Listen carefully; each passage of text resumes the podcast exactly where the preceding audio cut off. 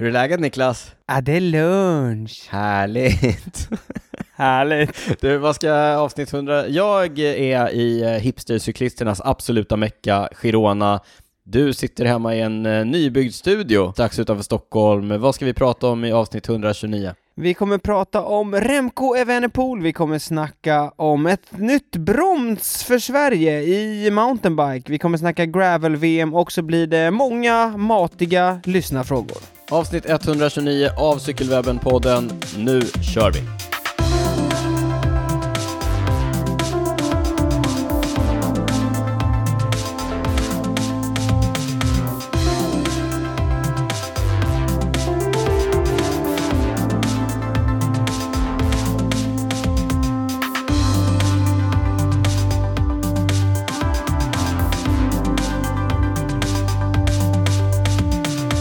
Varmt välkomna till det 129 avsnittet av Cykelwebben-podden med mig Daniel Rytz, också känd som Gravel-proffset eh, Niklas Hasslum, du är... Nej, du...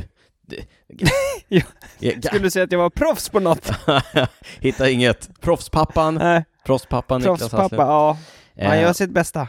Ja, du, jag eh, sitter på ett hotellrum i Girona, den eh, lilla spanska staden som har blivit ett favorittillhåll för proffscyklister och sådana som vill vara proffscyklister eller bara vill vara nära proffscyklister eller vill köpa kaffe på kaféer som ägs av tidigare proffscyklister och så vidare och så vidare och så vidare. Den, eh, den spännande frågan här är ju, vilken kategori faller du in i? Ör-kategori. Proffs, vill vara proffs, ja, alla tre. Alla tre kanske. vill bara köpa kaffe vill, av bara, eh, vill bara köpa tidigare kaffe. cyklister. Eh, Jag heter Daniel Rytz, du heter Niklas Hasslum, tillsammans gör vi podden som heter Cykelwebben-podden. I början av de här avsnitten så brukar vi prata en del om oss själva. Varför eh, kliva ifrån den eh, traditionen så här? Ja, men du, innan, jag måste bara säga, det vore kul att höra om någon tog filmreferensen här vid ja, inledningen. ja, just det. Vi inledde Ja. med en referens ifrån den eh, klassiska filmen Stockholms natt. en riktig klassiker. Ja. Den är väl cancelled nu förresten? Det är ju Stockholm. Ja, fakt. Jo, jag tänkte, nu när du säger det ja. Ja, nu pratar vi inte mer om det. Den är ju dubbelcancelled. Paolo Roberto spelar ju en av huvudrollerna. Eh, Ja, Så att, eh, nog om det. nog om det Niklas. Eh, jag är, vi, vi, jag börjar, jag börjar. Jag är i Girona. Jag är på en resa som var planerad sedan eh, länge med våra kompisar i cykelklubben eh, som vi är med i, Larsemis. Då visste jag inte att jag skulle köra grus-VM i nästa helg. nej just det. Nej. Eh, Jag tänkte på det här i, häromdagen, att det var lite tight alltså. ja, i vanliga fall Eller kanske jag... jag... är, är det för tight eller är det it's all part of the bigger master plan? Jag vet inte, nu fick jag ju en veckas oplanerad vila typ förra veckan när jag hade ryggskott. Det pratade vi ju om Just i, eh, just i bonusen. Eh, Så att det kändes ändå ganska tacksamt att få några dagar. Det var ju en lång helg, vi kom ner i torsdags, eh, åker hem imorgon måndag, så det blev en lång helg med, eh, ja men ganska mycket träning.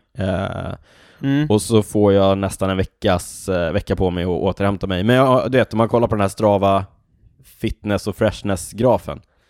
Ja just det, Ska jag gå in och göra den, detta? den man aldrig ska göra. Nej, ska jag gå in och kolla live eh, på den? Eh, jag kan säga att jag ligger eh, ganska högt upp på fatigue-skalan. Okej, men eh, hur brukar den där funka med, eh, och liksom, om man släpper av träningen några dagar? Ja, men då går den ju upp, så att eh, vi får se om den orkar. Ja men hur snabbt brukar den gå liksom? Om Ja. man kör tre dagars chill? Jag vet inte riktigt. ja, nu har jag en vecka på mig i alla fall. Det har varit jätte, jättefin ja. grus. Jag har med min nya BMC eh, här och kör, vi kör grusrunder. Mm. Superfint, verkligen. Härligt! Mycket hipsters också. Eh, Hur är stan då? Så Ja, men- här på eh, lite hösten? Ja men det är mycket cyklister här fortfarande. Eh, du vet hipstercyklisterna har ju inte en, de har ju ingen tävlingssäsong att förhålla sig till. Så de åker åker ju här och Är det tränar. sant? kan jag här köra ändå. Eh, jag har sett lite proffs, jag har sett Luke Durbridge bland annat. Ehm, Turbo Durbo? Turbo Durbo, den australiensiska åkstarka Cyklisten i Bike Exchange, har jag sett någon annan? Jag såg eh, Tom Squinch eh, i civila kläder när jag satt och åt eh, frukost en morgon. Han har en cool stil. Ganska cool stil. Han hade, det roliga var att han hade en sån här Trek Segafredo-musett, du vet en sån här slunga som de får, Ja. sån gick han runt med. Jaha. Hade väl något viktigt i, viktiga papper. Det är kanske nya kontrakt, det är ju sådana tider nu. Ja. Vem vet? Mm, jag vet. Nej men så jag är här, tränar på, ska avsluta imorgon. Eh, Jag tänkte att det bara skulle vara en kafferunda imorgon, men nu verkar mina vänner ha planerat in en sju, ganska tuff sju milsrunda. Jag får se om jag kör den eller om jag faktiskt softar imorgon. Jaha, du tänker på VM? Det är klart jag tänker på VM, det är det enda jag Det tänker på Niklas. Du Det det tänker på. Vi kommer ju återkomma till Ja, vi VM här till lite VM. senare i podden. Ja. Hur, eh, hur är det hemma? Jo, rent generellt så är det ju väldigt regnigt. Ja. Alltså det har ju regnat sjukt mycket den senaste tiden i Stockholm. Mm. Det är ju kul nu när jag har trädgård. Första gången jag uppskattar regn. Ja. Så, eh, så det kan jag rapportera om mycket regn. För övrigt om min träning så skulle jag säga att det är första gången sen i sommar tror jag som jag ändå känner liksom att träningen faktiskt rullar på lite. Kul! Vad är det för typ av Ja. träning? Cyklar du mycket eller? Eh, nej, eh, jag cyklar ingenting. Nej. Jo, jag har kört något pass. Eh, men det är framförallt löpning nu Mm. som jag kör. Den här veckan har jag faktiskt fått ihop, jag har haft två vilodagar, ändå har jag fått ihop sju mil löpning. Det är rätt mycket faktiskt Bra. för att vara mig.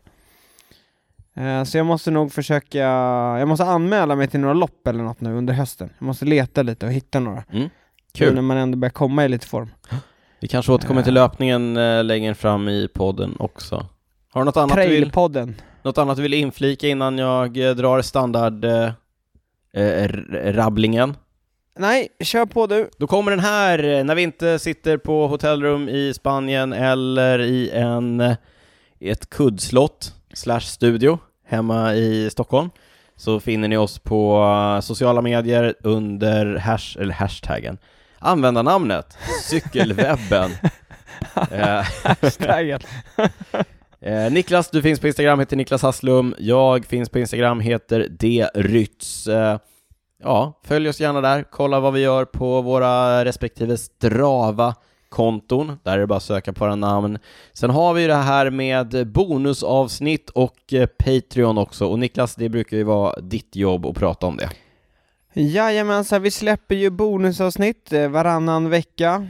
Så får ni inte nog av oss eh, med de ordinarie avsnitten så tycker vi att ni ska lyssna på våra bonusavsnitt och för att få ta del av dem så blir ni patrons. Det blir ni på www.patreon.com cykelwebbenpodden.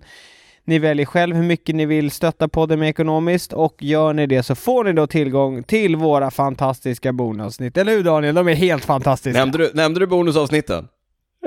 ja, det gjorde. Alltså bonusavsnitten. De är bra. Senast gjorde vi ett helt bonusavsnitt bara om eh, landsvägs-VM. Eh, Vi kommer prata lite grann om, om VM här, men vill man Ja. ha liksom hela analysen och vill man ha liksom köttet och potatisen, då blir man Patreon och så får man tillgång till bonusavsnitten. Och det får ju faktiskt, eh, förutom alla som varit Patrons tidigare. De nya Patronerna som Ja. har kommit med nu, och det är Kenta, Erik eh, Fallevid och Fanny Westerberg. Stort tack eh, Kenta, Erik och eh, Fanny. Vi hoppas att ni får mycket glädje av alla bonusavsnitt som ni nu får tillgång till. Ja, för man får ju tillgång till alla bonusavsnitt, alla tidigare får man ju. Precis. Patreon.com cykelwebben-podden. Niklas, vad har hänt i den stora cykelvärlden sedan vi poddade sist? Vi nämnde ju nu att vi hade kört ett bonusavsnitt av VM, men det, jag tycker ändå vi ska snacka lite om VM som gick i Wollongong i Australien. Ja, det är ändå en stor händelse i cykelvärlden. Ja, det är ju det. Det får man ändå säga. Men det är ju lite sådär, det, jag tror du sa det senast, att taggningen inför VM hos oss är ju så orimligt stor på något sätt. Ja, Med tanke på hur mycket liksom fina cykeltävlingar det finns i stort sett under hela liksom cykelåret, ja. så är det ju ändå väldigt stor taggning inför VM. Jag håller, ja absolut. Det var ju jag som sa det, så därför håller jag ju med om det. Men ja, Ja, du, Ja. Har, du har inte ändrat åsikt, nej. trots att VM någonting- kanske inte var Nej, det var inte superkul på det sättet, men det är ju någonting speciellt med VM.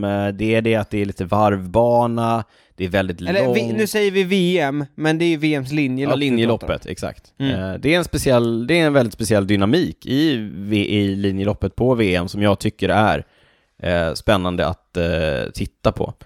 Eh, vi kan väl dra lite kort de stora vinnarna på, på VM. Både tempo och linje. Tempot vanns ju av Ellen van Dijk och Tobias Foss. Ellen van Dijk tog sitt tredje Ja, VM va? Eh, Foss tog ett överraskande och eh, första VM-guld i eh, tempo, norrmannen. Ja, verkligen oväntat. Men kul för Nor- Norge. Jättekul. Verkligen. Ja. Vilken, vi har sagt det förr, men vilken generation både Norge och Danmark kommer att ha här om några år. Med alla de här fantastiska idolerna och förebilderna. Ja. ja, men dels om några år, men också nu liksom. Ja, alltså de Alltså, har ju, de en, är de har ju en ju- helt sjuk eh, generation cyklister just nu, så att eh, ja, du har ju helt Ja. rätt, absolut. Ja men eh, kollar på Danmark, Mads Pedersen som vann VM för något år sedan, Vingegård som vann touren, Magnus Kort som åker runt och gör segergest när han tar bergspris på touren liksom, det är ju... Nej, det är bara att gratulera våra vi, vi kan bara drömma om sådana där grejer. Ja. Eh, på linje, linjeloppen, och det är väl egentligen det som vi pratar om, uh, I men, uh, Annemiek van Vleuten överraskade efter att ha vurpat på den här uh, lagstafetten, mixstafetten, eh, och Ja, brutit, mixed relay. brutit ett ben i armbågen lyckades hon ändå vinna sitt andra VM-guld på, eh, i linjeloppet eh, efter en eh, alltså, vad ska du säga på slutet? Ja men en, eh, så, som, så som loppet gestaltade sig, Ja, så var det ju tydligt att van Vleuten inte, alltså hon var ju hämmad av eh, skadan. Hon var ju Verkligen. inte alls i slag. Hon blev ju ifrånkörd de sista två gångerna över den här tuffa, korta, branta backen. mm. Och det var, det var ju tydligt att de inte körde för henne, för vi, jag tror att det var vid an... Nej, det var vid Nej, sista gången. Sista gången. sist, sista passagen, då, då åkte ju hon faktiskt och väntade och letade efter Marianne Foss. Ja, för att de tänkte att Ja. hon skulle spurta. Ja, precis, och de skulle försöka dra ikapp det, men, men eh, ja, hon satt för långt bak så att van Vleuten krigade sig ändå med på något sätt. Eh, Och så var det- det var ju i en lite- Tät grupp. Exakt, det var ju lite avvaktande i tätgruppen. Eh, bakifrån så kom eh, van Vleuten ikapp med en, en eh, jagande grupp. Och Ja. eh, satte in en dödlig attack med eh, 600-700 meter kvar kanske? Ja, precis. Det var inte en dödlig attack, det var en vinnande attack. Vi behöver inte använda... Ja, vi behöver Men inte det ska också sägas, hon, gjorde ju, hon hjälpte ju inte till att dra i den gruppen heller, utan hon, hon satt ju bara där. Hon hade ju liksom inga ambitioner egentligen så, utan ja, hon satt med på vinst och förlust. Men som du säger då, drog in en attack när de kom ikapp. Och höll undan. Ja, tog i där det verkligen eh, behövdes och eh, lönade sig, höll undan bakom, eh, dunkade Lotte Kopecky i styret därför att hon gick miste om en jättechans att ta hem sin första världsmästartröja. Ja. Eh, alltså det var ju en fin attack, men, men som vi sa också, det var ju lite klantigt av framförallt Kopecky, att ingen reagerade på, på attacken. Ja. Alla satt och väntade på att någon annan skulle ta den där attacken. Eh, inte Men det gjorde de inte. Nej, det gjorde de inte. Eh, vi ska inte upprepa oss allt för mycket från det vi redan har sagt i vårt bonusavsnitt. På här sidan, eh, det här har ingen missat, men den lille skiten Remco Evenepoel går och vinner VM i stor stil. Ja, han körde ifrån eh, Lutsenko, kazacken Han körde med, ifrån alla. Men den sista han Ja. körde ifrån var den, Lutsenko. sista, den sista han körde ifrån var, var Lutsenko. Ja. Eh, och egentligen, det blev lite, lite av ett antiklimax, för den stora, liksom den stora klungan med favoriterna, de körde ju egentligen inte. Eh, de tog aldrig upp jakten. Eh, så de rullade väl in, eller de spurtade, det blev sen så att de faktiskt spurtade om silver och bronspengen. Ja, Men därför det var, då var de ju nästan tre minuter efter. Ja. Eh, ja, nej men eh, lite tråkigt lopp att titta på på det sättet därför att sista ett och ett halvt varven ungefär var han solo va, Remco? Ja, Eh, han körde väl ifrån Lutsenko i backen näst i backen, sista gången. Ja, så, ja okej, drygt ett varv då. Mm. ett och en kvarts varv kanske. Men, Ja. men och, och så här, om man sammanfattar det, en fantastiskt imponerande prestation av Remco Evenepoel, men ett ganska tråkigt lopp att titta på. Ja, bitvis väldigt tråkigt Mm. faktiskt. Och just det här som vi sa då, att taggningen vi brukar ha inför de sista varven på VM, den kom ju helt av sig. Ja, För verkligen. det var ju verkligen ingen nerv. Det, eftersom det var ju inte ens något lag som jagade Remco. Nej, men det, men det där är ju dynamiken i cyk- cykelsporten. Okej, ska någon annan i klungan jaga och så sitter den andra storfavoriten Wout van Aert, som ju då är Remcos eh, lagkamrat, sitter bara och får snålskjuts och sen så vet de att när de kommer ikapp Remco, då attackerar Wout liksom. Eller så tar Ja. Wout spurten. Eh, det, det var lite kul. Vid ett tillfälle var det faktiskt Wout som, satte körde. in en attack. Ja. Och då tänkte jag, drama is on!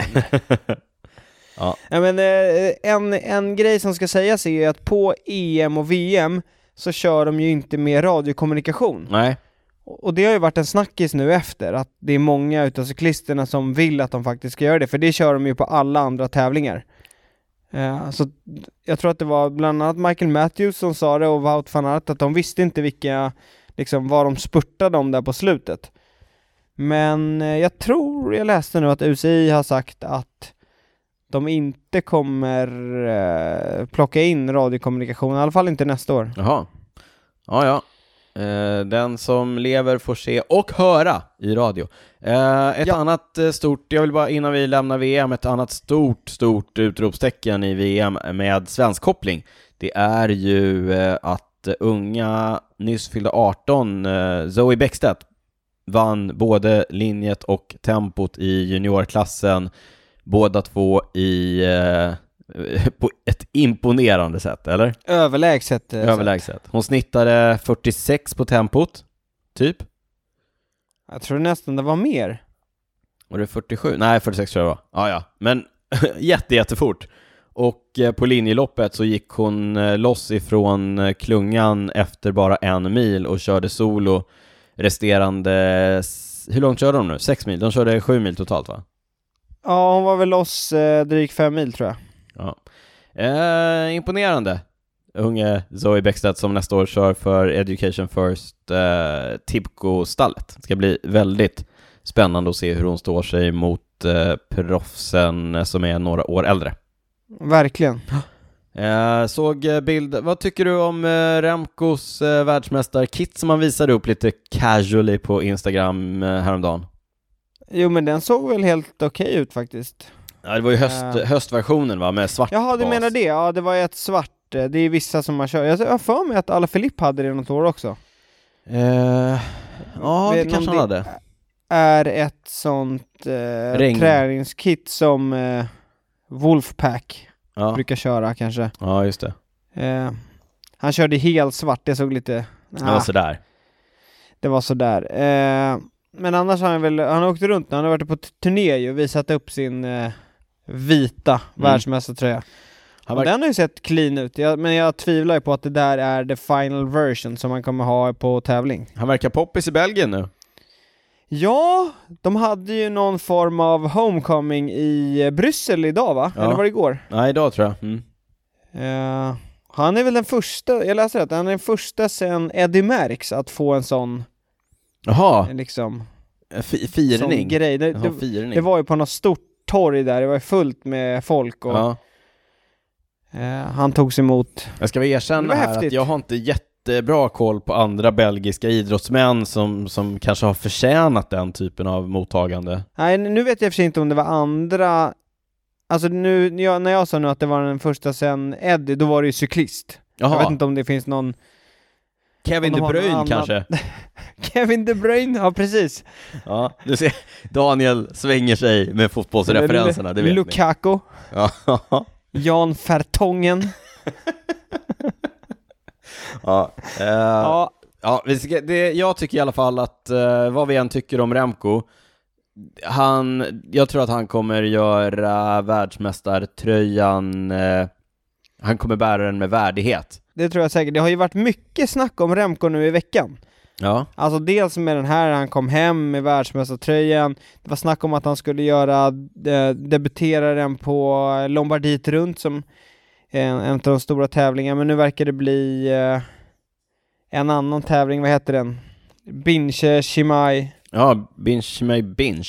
Ja. Ja, precis. Eh, så det blir väl hans sista tävling för året då Mm. han ändå kommer visa upp den. Men sen kom det ju uppgifter om att, eh, eh, vad heter han nu i Ineos, han som rattar allt. Inte Brailsford. Brailsford. David Brailsford. Nej, jag, eh, jag menar ägaren. Jaha, Eh, han heter Ratcliffe. eh, Ratcliffe. Ja. Jim Ratcliffe. ja. Att han verkar eh, liksom ha tröttnat lite på att de inte har någon riktig Stjärna. Eh, ett, ja, en riktig stjärna, etapploppscyklist.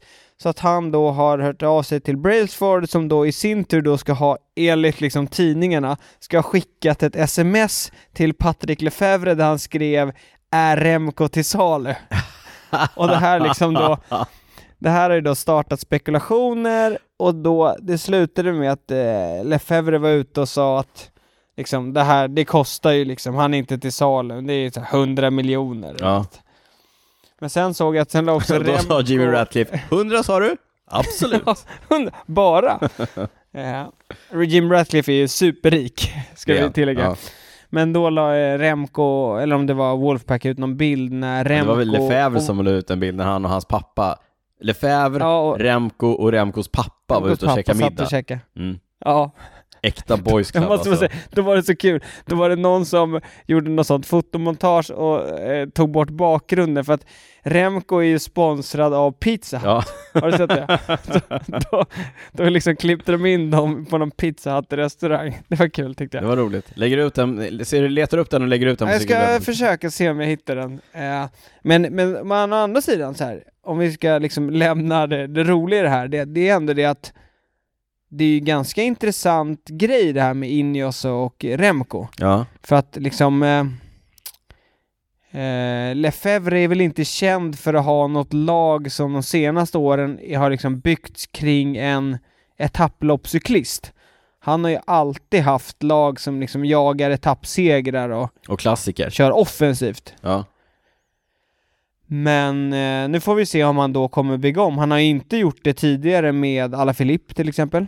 Så att eh, vi får väl se. Det vore kanske inte en, alltså för Remcos framtid och sådär. Vill han verkligen ha ett lag som helt fokuserar på att bygga kring honom och kring hans liksom, ja, hans etapploppsframtid. Ja, Ja, ja, då kanske det Då, inte kan, då det. kanske det inte nej. vore så dum idé liksom. Nej. Ja, Eh, Men, men om man ska tro tidningarna så verkar det som att det mer var ett, ett löst rykte än faktiskt något som kommer hända. nu är det, nu är det eh, stort, eh, nu händer det mycket i min eh, i hotellkorridoren här, så att om ni hör någonting i bakgrunden så, så vet ni vad, vad det är. Får ursäkta ett eventuellt lite dåligt ljud här. Eh, ska vi lämna in i oss Remco, vi ska, vad ska vi prata om, vad är nästa ämne Niklas? Ja, vi kan ju prata om att vi har tagit ett brons. Oj. Jag säger vi. Yes! Jag, jag säger vi. Vi som i Sverige. Mm. Eh, för i dagarna har MTB, eh, alltså VM i eh, MTB Eliminator. Eliminator-disciplinen. Eliminator i gått i Barcelona. Det är inte alls långt härifrån. Man flyger till Barcelona om man ska till Girona. Om man inte flyger till Ja. Girona, men det kan man inte göra från Sverige. Nej, Nej. men är det, ni har åkt buss eller? Eh, Vi tog en taxi. Ni tog en taxi? Ja. Aha. Men eh, Ja. det var ju synd, Ja. för annars hade ni kunnat stått där och hejat fram Ja. när Ella Holmegård tog ett brons faktiskt. Den finaste valören, det vet alla. Ja, den finaste valören. Eh, Stort grattis till Ella som tidigare haft fina framgångar. På Ja. herrsidan så hade vi tre svenska deltagare. Vi hade Kasper Kasserstedt, vi hade Anton Olstam och Edvin Lind. Tyvärr inga medaljer för dem. 16, 17 och 26 eh, respektive. Ja, jag såg faktiskt eh, en repris av finalen. Ja. De kör ju liksom i någon park. Och det är så sjukt explosiv sport alltså. Det är precis det Det är liksom spurt från start och sen är det över lite hinder och så kör de ju två eller tre varv. Ja. Eh, ja, riktigt imponerande. Det känns som att det är en riktig sån mjölksyra-sport alltså. Ja, det där har jag blivit så dålig på. MTB Eliminator, jag har blivit så otroligt dålig på det. Nej, men just att... det är gubbgnetet, du vet. Det gnetas Ja. så himla mycket. Mm. Ja men plus att de, eh, de hoppade ju ner för någon lång trappa också. Ja, Alltså där hade man ju liksom bromsat och bara okej, gott Ja, ner ja. eller? ja precis, Ja. precis, typ. Ja, Men då hade man inte haft en chans i... Då hade, inte, då hade man inte haft med täten att göra eller? Nej, det beror på om du hade varit först då. Ja, de andra också måste gå. Stanna upp dem, ja. Ja, ja.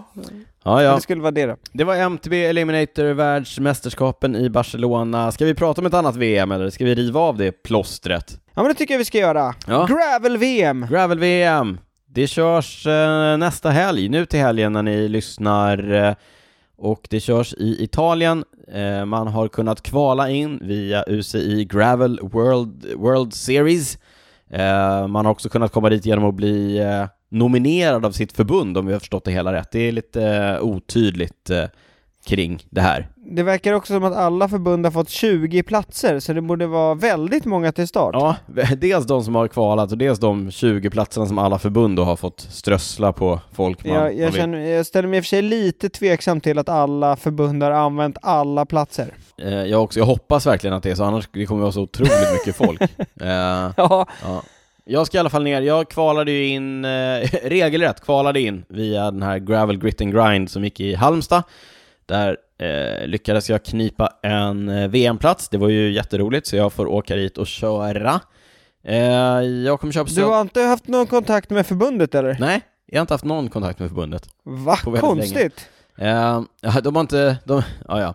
Men du, Ja. finns det någon i Gravel eh, förbundskapten? Det gör det inte. Den tjänsten kanske man skulle in, inrätta. Ansöka om Ja. att få inrätta och ta över. och ta över.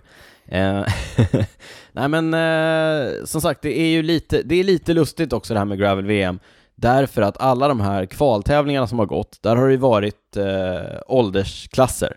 Första åldersklassen Ja just det, det har du berättat om. Ja, den stora är 19 till 34, eh, dam och herr. Sen är det då femårsklasser, 34 till 39, 40 till 44, 45 till 49 och så vidare och så vidare och så vidare. Just det. Eh, nu då, lagom till VM, så tänker, så bestämmer du sig att så här, men hörni, eh, alla har ju kvalat in på det här sättet och alla har ju fått köra de här tävlingarna. Eh, men vi ska väl ha en proffsklass också? Eller två, en herr och en damklass.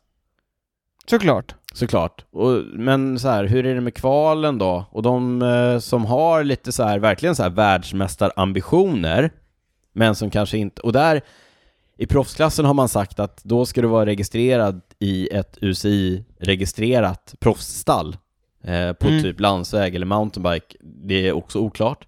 Eller så kan du bli nominerad av ditt förbund. Det låter som att eh, det är typ UCI som ligger bakom det här. Ja, typ.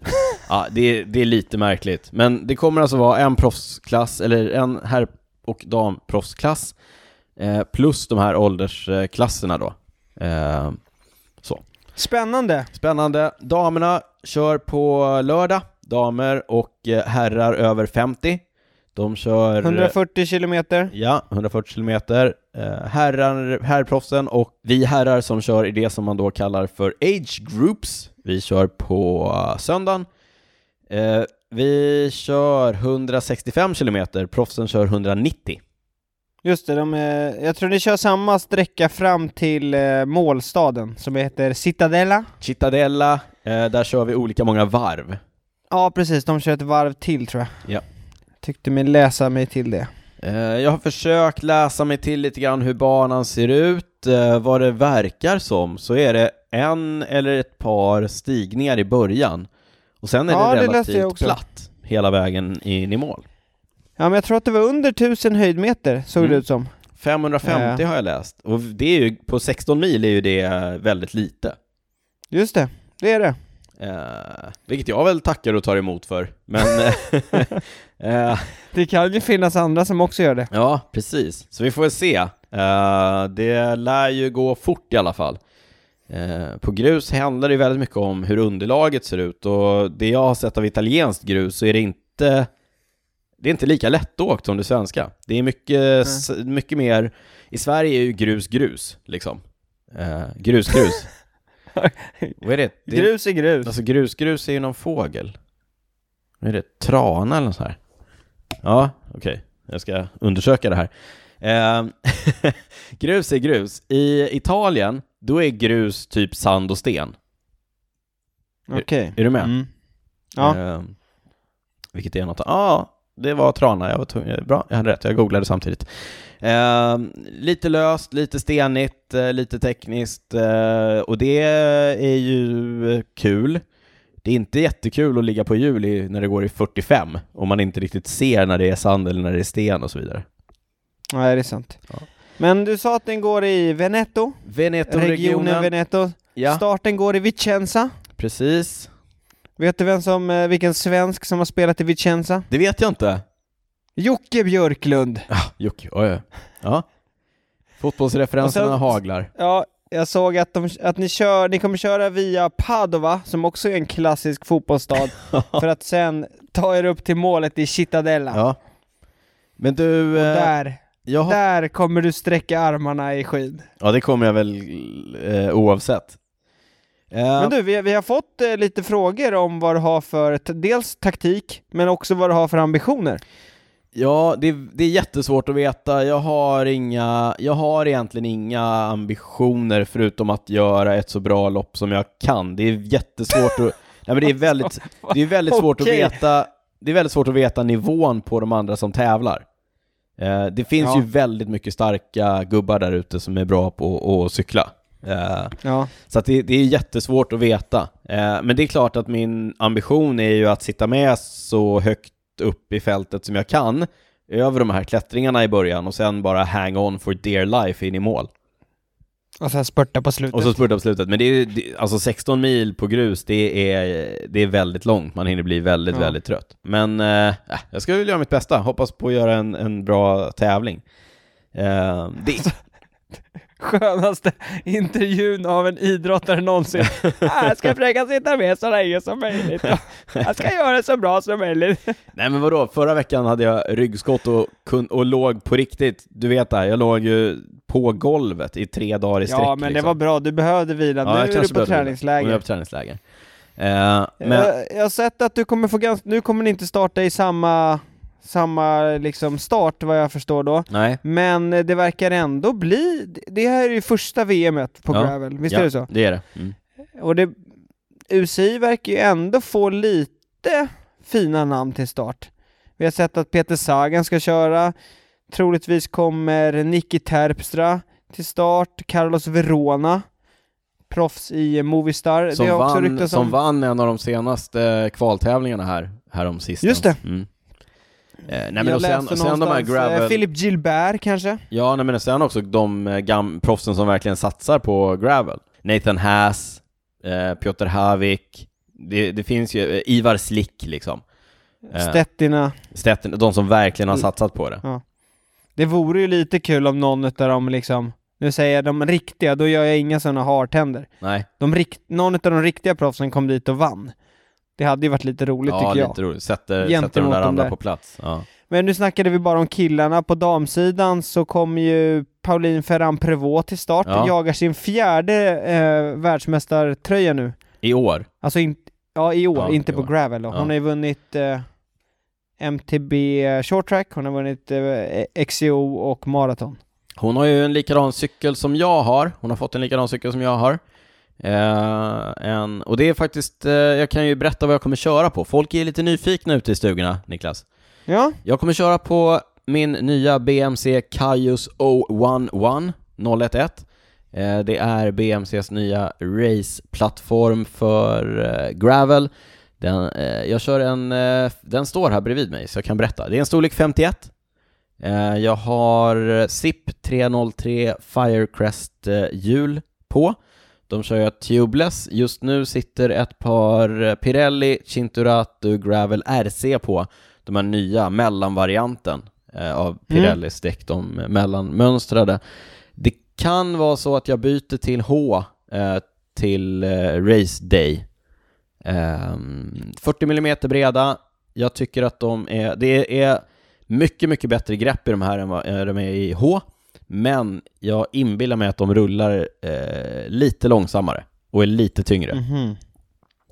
Och sånt där är jobbigt om det sätter sig i skallen. Ja, och det har satt sig lite i skallen.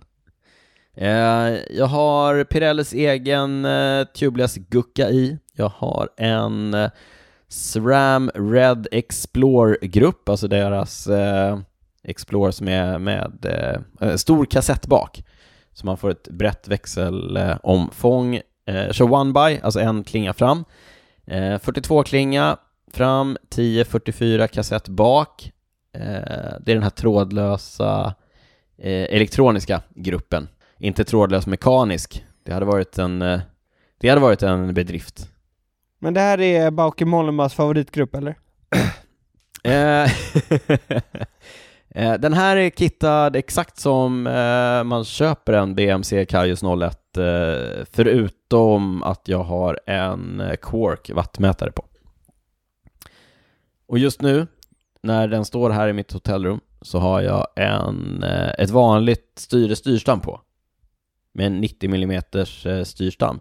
Men hemma i Stockholm på Cykelcity hos vännerna där så ligger min nya styre styrstam kombo och väntar. Jag hoppas att jag kommer kunna sätta på den eh, innan jag åker ner. Den är lite lättare och har en lite kortare styrstam. Skillnaden som gör skillnaden. Kan vara skillnaden som gör skillnaden. Mm. Ja, 75% gravel såg jag att banan var. ja, så det blir mycket grus och sen lite asfalt. Lite stig också tror jag. Spännande. Spännande. Jag åker ner på torsdag. Håll eh, tummarna. Det gör vi. Tack. Det vet du att vi gör. Tack Niklas. Förvänta mig mycket uppdateringar. Eh, det kan, eh, jag hoppas att kunna, jag hoppas vara lite, eh, att jag inte bara är, du vet ju hur jag är innan tävling, jättelätt att ha att göra med. Mm. väldigt avslappnad Verkligen. på alla sätt och vis. Men jag hoppas kunna köra lite Instagram när Hoppas på lite intervjuer av Sagan, Ja men det vore kul. Terpstra. Det vore kul. Jag tar med mig den här, jag tar med mig min lilla mikrofon så ser vi om jag kan hitta på någonting. Spännande. Hörru, ska vi hoppa över in i lyssnarfrågorna och eh, se vad vi kan eh, ge svar på tal så att säga till våra kära lyssnare. Jajamensan, ska jag läsa? Du läser och sen eh, och så kör vi det, det klassiska segmentet Så här är det med Daniel Rytz. Så här. Ja. Lars Hertelius undrar, vem blir och när kommer nästa gäst? Eh, vi hoppas på snart och eh, vi vet inte vem. Vi har några namn som vi jonglerar. Ja, vi hade hoppats ha med någon idag, men det eh, sket sig lite med tanke på att Daniel var tvungen att åka på träningsläger. Men eh, förhoppningsvis kanske, faktiskt, kanske, eh, kanske redan nästa gång. Kanske redan nästa avsnitt. Vi håller tummarna. Alex Svedberg undrar om vi använder någon annan typ av kosttillskott eh, än de klassiska gälsen och sportdrycken, till exempel då, du vet sådana här proteinshakes och sådana där grejer. Gör du det Niklas? Nej, Nej. jag käkar godis. Det är, det är ju ett tillskott. Det är så långt vi, eh, vi sträcker oss va? Eh, Ja. Jag var tvungen att tänka lite om jag använder någonting och det gör jag inte överhuvudtaget. Nej, det gör jag inte. Du har ingen sån här måltidsersättning eller Nej, ingenting sånt. Alltså det enda, Nej. nej. det enda jag gör är att jag har, ja men du vet att om det inte är sportdryck eller gels, att jag har, ibland så har jag såna här tabletter i flaskan istället för, alltså om man inte vill ha sportdryck men ändå vill ha lite Ja. smak och lite salter och sånt där. Eh, Mm. Sådana tabletter kör jag ibland, men annars, eh, nej, ingenting alls. Nej. Nej, det enda jag gör det är väl bikarbonat ibland. Kör du det? Men nu var, nej, jag har inte gjort det i år. Jag gjorde det förra året, gjorde jag lite. Mm. Jag körde. Men ja, det där måste man också vara lite halvförsiktig med, så inte magen... Nej, verkligen. Men det kanske vi ifrån. får, det kanske, jag ska inte säga för mycket nu, men det kanske vi får anledning att återkomma till här i podden eh, inom... Din, din risiga mage? Nej, bikarbonatet. Eh, Mortang! Ja. Mortang! Mortang. Ja. Undrar, vem har gjort introt till Cykelwebben-podden? Alltså musiken. Musiken? Här skulle vi nästan, här skulle vi nästan kunna eh, man skulle kunna tro att det är en planterad fråga, för det är någonting vi inte har nämnt på länge, men det borde vi verkligen göra. Vi är ju jätteglada över vårt intro, som är gjort av Christer Wahlberg? Stort tack En- eh, Christer, jag tror inte Christer lyssnar, men Nej, han är, ing, han är ingen cykelkille tror jag. Nej, men vi fick ju kontakt med Christer genom vår kompis eh, Peyman Peyman kanske fortfarande lyssnar på podden, så då får jag en hälsa Ja. Christer att vi har Ja, precis. shoutat ut till, till honom eh, här Jag vet igen. inte om Peyman lyssnar, han har ju börjat köra motorcykel Ja, nu. jag vet han kanske sl- Cykel- slutat eh, cykla. Motorcykelwebben-podden får vi starta, då kanske han börjar lyssna igen. Ja, men, och det var ju tur att Christer Wahlberg, tänk om han skulle liksom eh, han, han sa att vi fick ju den här gingen. Ja, Sen kunde vi göra vad som helst med just det. Tur att han inte ska ha stimpengar. Ja, verkligen. Med tanke på alla 129 lyssningar. avsnitt, det trodde vi inte, hade vi aldrig haft råd med. Då hade han varit miljonär nu. Ja, Ja, tack Christer Wahlberg. En fråga som kommer från Mikael Shed. Shad. Jag vet inte om jag uttalar det rätt. Lagens UCI-poäng. Om Israel Premier Tech åker ur, vilka blir istället World Tour och hur funkar det? ska du dra lite bakgrund eh, kring vad den här frågan handlar om Niklas? Ja, men det var väl, eh, jag tror att det kom, UCI la ut det här i slutet på förra året, december förra året, att i slutet då av i år, alltså ett år senare, så kommer ehm, de kommer låsa allt antalet World Tour-lag som kommer låsas till 18 lag. Och Som i, som i lag- allsvenskan, Ja, men precis. fotboll. Skillnaden är väl att de, de lagen som låses nu, Mm. de får sin World Tour, eh, de är liksom där i tre år. Ah, okej. Eh, och Så då är World Touren låst nu i tre år, efter det här, efter i år? Ja, precis. Men sen då ska du ju, dels måste du ju varje år eh, se till att du har, det handlar ju om lite ekonomiska grejer också sådär. Så Uppfyller att bara för formella krav och så vidare? Ja, men precis. Men så länge du gör det så är då World Tour eh, eh, cirkusen låst. Ja. Och det som har hänt i år är ju att det har ju blivit en sån riktig eh, nedflyttningsstrid bland de lagen då som, som har riskerat att åka ur. Eh, som det ser ut idag och som det högst då troligen kommer bli, med tanke på att det bara är några få tävlingar kvar, är att då Israel Premier Tech och Lotto Sudal Mm. kommer att åka ur. ja. De kommer åka ur World Tour-cirkusen. Eh, de som kommer ta över de platserna är Alpecin de König, alltså Mathieu van der Poels lag, och eh, Arkea Samsic. Då skulle man kunna säga Nairo Quintanas lag, men nej, han ska inte köra det där nästa år för han har brutit sitt kontrakt. Kanske något vi borde pratat om i Cykelwebben-podden? Ja, men nu fick vi det sagt. Eh, Mer, att, mer eh, om det as we go, ja. Så så ser det ut nu. Det har funkat så, hela systemet då har funkat att eh, det är de tio bäst cyklisterna med mest poäng som det är de som samlar och det är så systemet har byggts upp då att eh, man fokuserar på sina ledare liksom som ska se till att få poäng. Eh, inför nästa år då, det här, de här poängen är baserade på tre år tillbaka. Eh, inför nästa år så är det de, de två lagen utöver de här 18 då som, som kommer tillhöra den översta eh, World Touren. De två lagen under då, som i, under 2022 har skaffat flest poäng. Ja, Du ser ut som ett riktigt ja, ja, ja du har tappat mig här. Jag hoppas att lyssnarna är med. De kommer få inviter då till alla, täv- alla World Tour-tävlingar. Jaha, okej. Så då, de kommer inte vara World Tour, men de kommer, ungefär som Alpecin har varit i år, i princip. Ja, precis. Och så som det ser ut nu då, då kommer det tillfalla Lotto Sudal och Total Energy. Så att det blir för, för Lotto Sudal, de kommer åka ur World Tour-cirkusen, men de kommer ändå få eh, wildcards då, Inbjudningar. inbjudningar. inbjudningar. Eh, värre ser det då ut för Israel Premier Tech som inte kommer få automatiska inbjudningar. Sen kan det ju bli så att de ändå får inbjudningar för att de har, de är ett bra lag Ja, och de, de, är, har så, många de är ett så otroligt bra lag och de sätter verkligen färg på alla tävlingar de är med i. De är verkligen, eh, absolut. Eh, men, och det, det är ganska intressant nu, för i början av säsongen var det inte lika mycket snack om den här eh, poänggrejen, men det som har hänt nu är när vissa lag är på väg att åka ut, så har ju liksom deras Det har ägare då snackis, ja. blivit riktigt snackigt, bland annat då Israel Premier Tech med Sylvan Adams som nu har hotat att stämma UCI. Ja, Ja.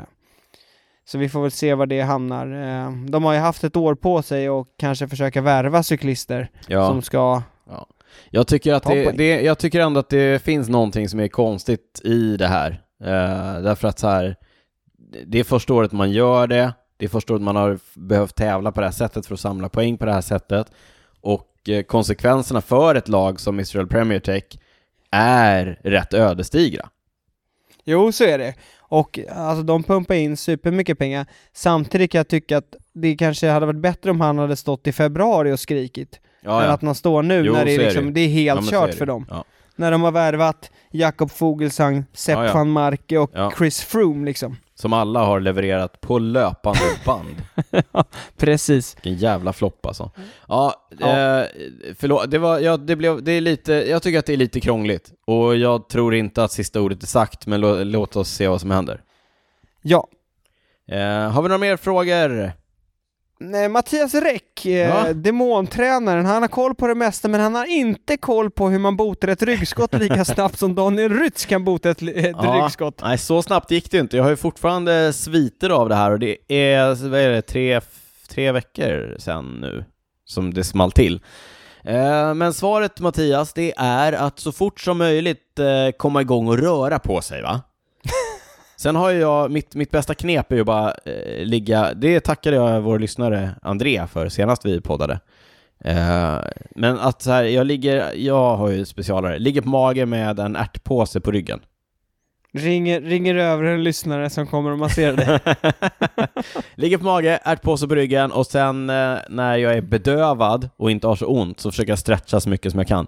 Eh, lite oväntat, framsida lår och höftböjare är det som spökar mest hos mig. Jaha. Ja, eh, det, var så, det var ett så bra svar jag kunde komma med till Mattias i här. Vi får diskutera det mer i mer ingående framåt. Dagens sista fråga kommer från Jonas Lundberg som undrar vilket är det bästa kaféet i Girona? Ja men här finns det ju då, eh, jag sa ju det innan, hipster, det här är ju hipster eh, meckat för eh, hipstercyklister och eh, många proffs har bott här, många tidigare proffs vi- har liksom kvar någonting här och vill, eh, jag vet inte vad de vill göra riktigt, men eh, d- de har Tjäna pengar? tjäna pengar, de har öppnat ställen som Christian Meyer som var lite, han var ju inget stort proffs, får man vara ful och säga Ja. dussin proffs eller? Ja, fast han har väl vunnit australiensiska mästerskapen bland annat va? kanske han har. Ja.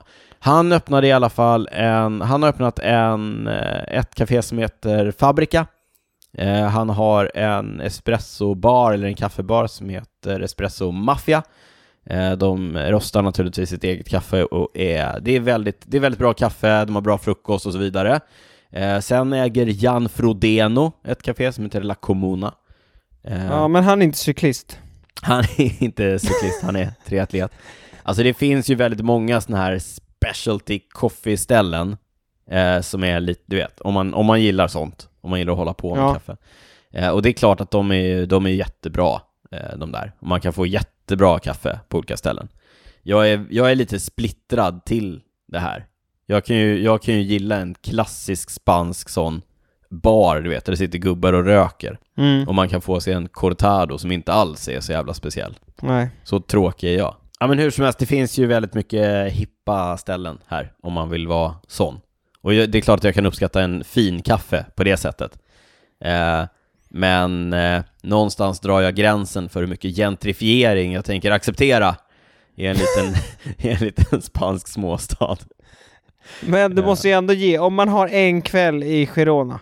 Nej, en Vart morgon eller en dag typ, om man ska gå och ta en kaffe någonstans. Alltså jag säger nog ändå La Comuna. La Comuna. La Comuna. Ja, men ta, ja, men vadå, ta frukost på, ta frukost på Fabrica och en kaffe på La Comuna sen. Båda två är, båda två är, de är väldigt bra, det är inget snack om det. Kommer Eh, man se Taylor Finney då eller? Ja, Taylor, Finney och eh, Kaja Neva de brukar hänga på Comuna. Jag har sett dem båda där, inte den här gången. Mäktigt. Mäktigt. Eh, Niklas, eh, vi rundar av avsnitt 129 som vi spelar in på distans eh, i Stockholm och Girona.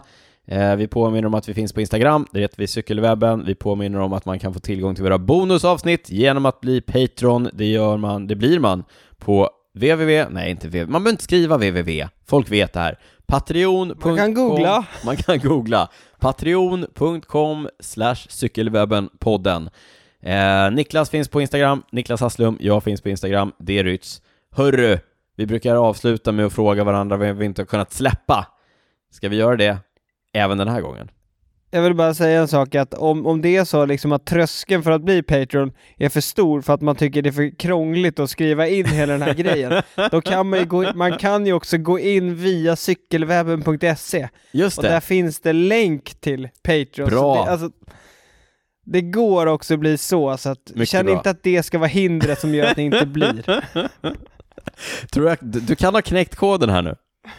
Hoppas. Det Hoppas. kanske blir riktig sån ketchup-effekt nu inför nästa avsnitt. Ja. Du, vänta snabbt innan vi gör det, innan vi frågar. Jag måste bara, eh, för jag har simultan-googlat för jag blev osäker på Christian Meyer. Han är kanadensare den här Chris. Det är en annan eh, Chris, det är en annan Meyer. Finns ju flera olika. Jaha, jag, Ja. jag, för jag trodde att du menade Cameron Meyer. Ja, nej, det är Christian Meyer. Mm. Okej. Mm. Han har inte vunnit Det australiensiska mästerskapet. inte, det vore, det vore något. Det vore något. Ja. Ja, eh, Niklas, vad har du inte kunnat släppa? Ja, eh, det var, jag kom över en artikel nu eh, häromveckan eh, om det här eh, tragiska mordet på Mariah Wilson. Du kommer ihåg hon gravelcyklisten som blev mördad inför, var det Unbound? Nej, det var, det var någon annan tävling Nej, i det- ja, Austin, annan. Texas. Ja. Ja, precis.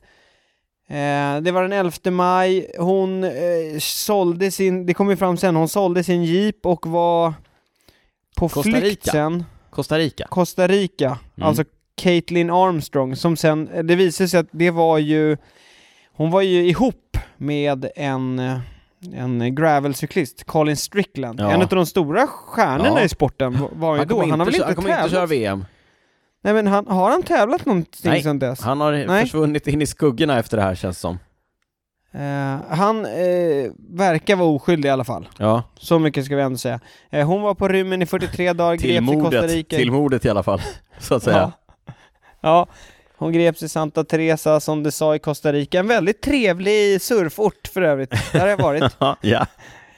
Eh, nu ja. så läste jag att den 19 oktober så är det rättegång. Det är dagen innan min Och- födelsedag. Oj, Ja. oj, oj, oj. Nu såg jag att eh, hennes advokat, försvarsadvokat Rick Coffer, Ja. har varit ute och vevat och hävdar att eh, om det faktiskt blir rättegång, vilket han än ställer sig tveksam till, ja. han trodde att de, liksom, det här åtalet skulle ogillas innan det ens gick upp till rättegång, så kommer hon bli frikänd. Okej Rick. That's a, Ja, bold Rick- that's a bold statement.